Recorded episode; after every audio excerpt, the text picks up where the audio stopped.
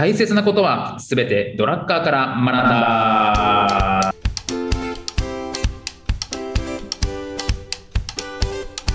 ということで、はい、えーこんにちは中野秀俊です。こんにちは、小沢裕二です。この番組は公認会計士税理士でありながら企業に対して組織論のコンサルもしてしまうドラッカー大好きおじさんの小沢裕二と弁護士であり会社も経営しているにもかかわらずドラッカー素人おじさんの中野秀俊がドラッカーの言葉をヒントに経営組織論などをテーマに語り合う番組です。よろしくお願いいたします。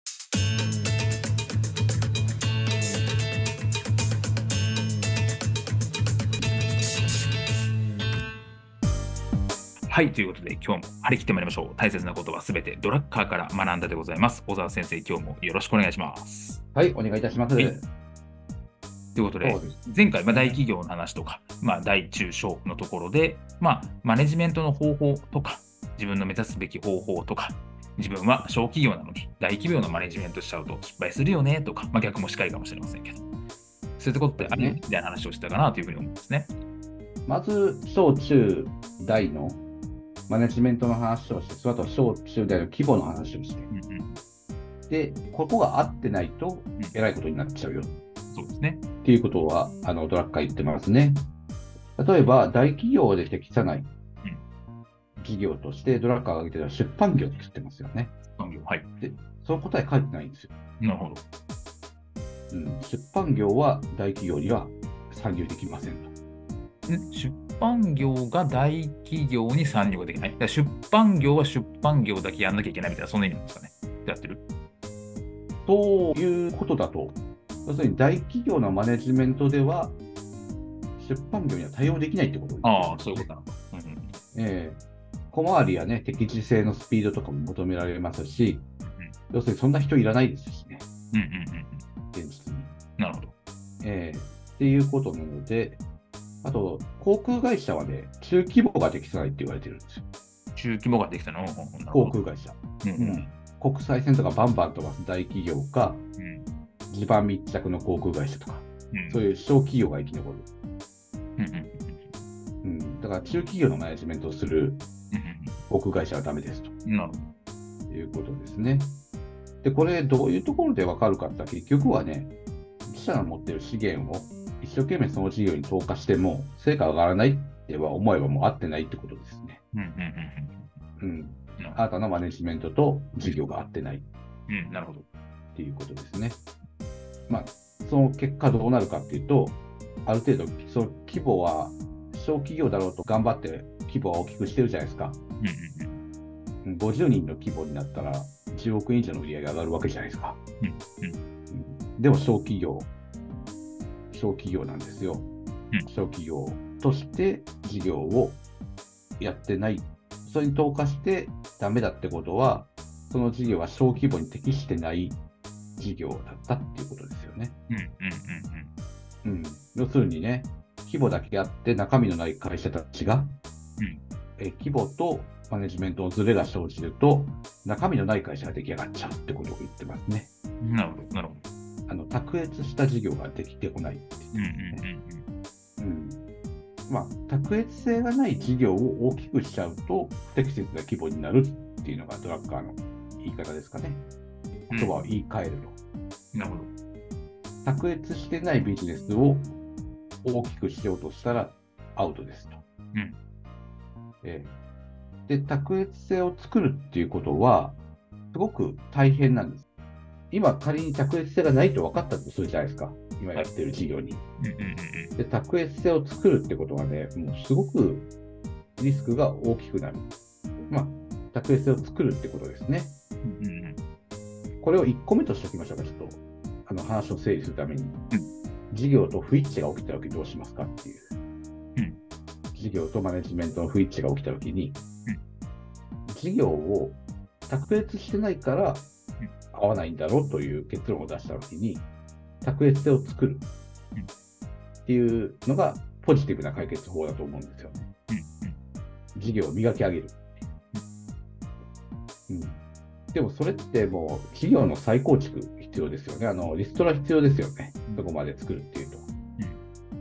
で、そのリスクを超え、卓越性を身につけた会社があったとしても、世間一般から見たらそれが卓越性があるかどうかなんて評価してもらわなきゃわからないっていうことなんですよね。うんうん自分が解決できることではない、ちょっとリスク高いって言ってますよね。そのマネジメントと規模が合っているときに着手するために事業に卓越性をつけていくっていうところに行くと、これはもうかなりリスクが高いですよっていうことが言ってますね。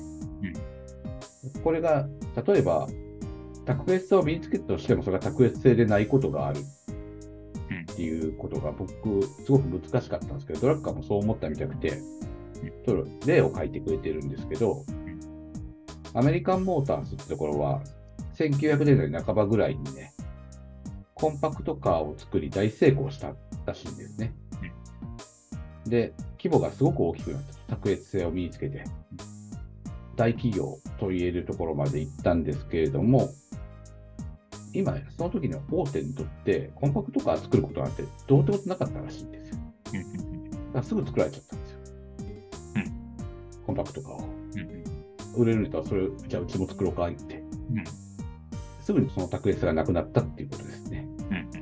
うん、結局、大手には簡単にできることを中小企業が発明しても仕方ないってすぐ取られちゃうだけだっていう、ね。うん、もう市場を変えなきゃいけないのかなとか思ったりもしますよね。うん卓越性見つけるというのは相当厳しいですっていうことですね。うん。で、次、MA で、2番目だと、それが MA によって規模を適切にすることもあり得ますよね。うんまあ、例えば、どの事業も不安定だから、会社を買ってき、MA によって強化していこうっていうスタイルですね。でも、もともと MA って、先生は直接タッチすることもあると思うし、僕はね、あの、実務面でよくやってきてるんで、思うんですけど、うまくいく、ぴったりうまくいくって、本当にコミュニケーションとか、本来事業だけでこう、うまく、関数でうまくいくものではないっていうのはよくわかるんですよね。そうですね。ええで、もともと MA が必要だ、事業と、事業が、それぞれがあまりマネジメントがぴったり来なかったから、ぴったり来る事業を買ってくるなんていうのは、これがうまくいくなんていうのは、ほとんどないんじゃないかと、ドラッカーは言ってますね。うん。不安定なものに不安定なものを乗せてどうするんだって。うん。もともと不安、安定してるところに乗せるんだったらまだわかるけど、不安定なものの解決策に、不安定なものを乗せるとかやめてくれって言ってますよね。そうですね。あの、お蕎麦屋さんが出前してるときにさらに積むみたいな感じですよね。しかもそれ、うどんを積むぐらいな感じです。お蕎麦屋さんに。で、やっぱりそういう時を、3つ目の回答としてドラッカーは規模とマネジメントが合ってない時はどっちかを合わ、その規模かマネジメントを小さい方に合わせろって言ってますよね。うん。市場がどう見たって小小さいのに、大企業のマネジメントをしてたら、それは小企業のマネジメントをしなさいっていうのが当たり前のことですね。ええ、で、事業が多いのに、小企業のマネジメントがしたいのであれば、小企業のマネジメントしかできないのであれば、一個の上で全部売りなさいっていうことになりますよね。ええ、で、最もリスクの少ない方法、事業を捨てるということで規模を小さくする。これが大切ですということになりますね。そんなの当たり前だって僕らは思うんですけど、現場の社長はできないです。これ絶対に。うん。僕もできないです。あのこれできることないと思うんですけど、これは本当にトラッカーの本読んで、本当に専門家ともうカウンセリングまで受けてやるぐらい、本当大変なことだと思うんですけど、簡単に思いつくように見えて、ドラッカーは問題に直面しているトップマネジメントにとっては考えもしないことだと言っているわけですね。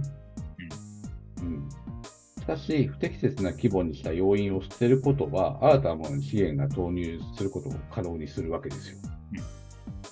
でドラッカーってイノベーション大切にしてるんですけれどもね、ドラッカーのシュンペーターのイノベーションって先生、定義知ってますか？あ、わかんないです。シュンペーターって日本の人いますよね。シュンペーターから取ったシュンペーターって人いますけどね。いや、それも知らないです。なんそんなこと知らないんですか？知らない。若造やな。いやね、ありますけど、ここに。創造的破壊って言ったんですよ。うんうんどっちかというとイノベーションはひらめきだみたいな。うん。なるほど。ドラッカーはうん、もうこれは知ってるはずですよね。もう何年やってるんだって話ですね。ドラッカーはイノベーションなんて言ってますか、既存と既存の掛け合わせみたいな。感じですね。でしたっけ？あれまあ、まあそういうことで、そういうことです。そういうことをするための根本なところとして、あの体系的廃棄ってそれは聞いたことあると思うんですけど、あの、常にいらんものを捨てとかないとイノベーションが起きたときに対応できないだろうっていう。うんうん。イノベーションは作りに行くもんじゃないと。うんうん不意にできたりうん。するものだから、余力を持って経営しなさいっていうことを言ってますよね。うんうんそのために不採算なものはどんどん切ってきなさいって言ってるんですよね。うんただドラッカーは、ドラッカーはイノベーション定義、体系的廃棄と言っている、継続的な廃棄という、捨てなさいっていうのがドラッカーの経営の本質なんですよね。うんうん作りなさいじゃん。捨てなさい。うんうんうん。で、イノベーションなどめったに起こることはないと。ただ、起こった時に資源の余裕がなければ、イノベーションを受け入れることもできない。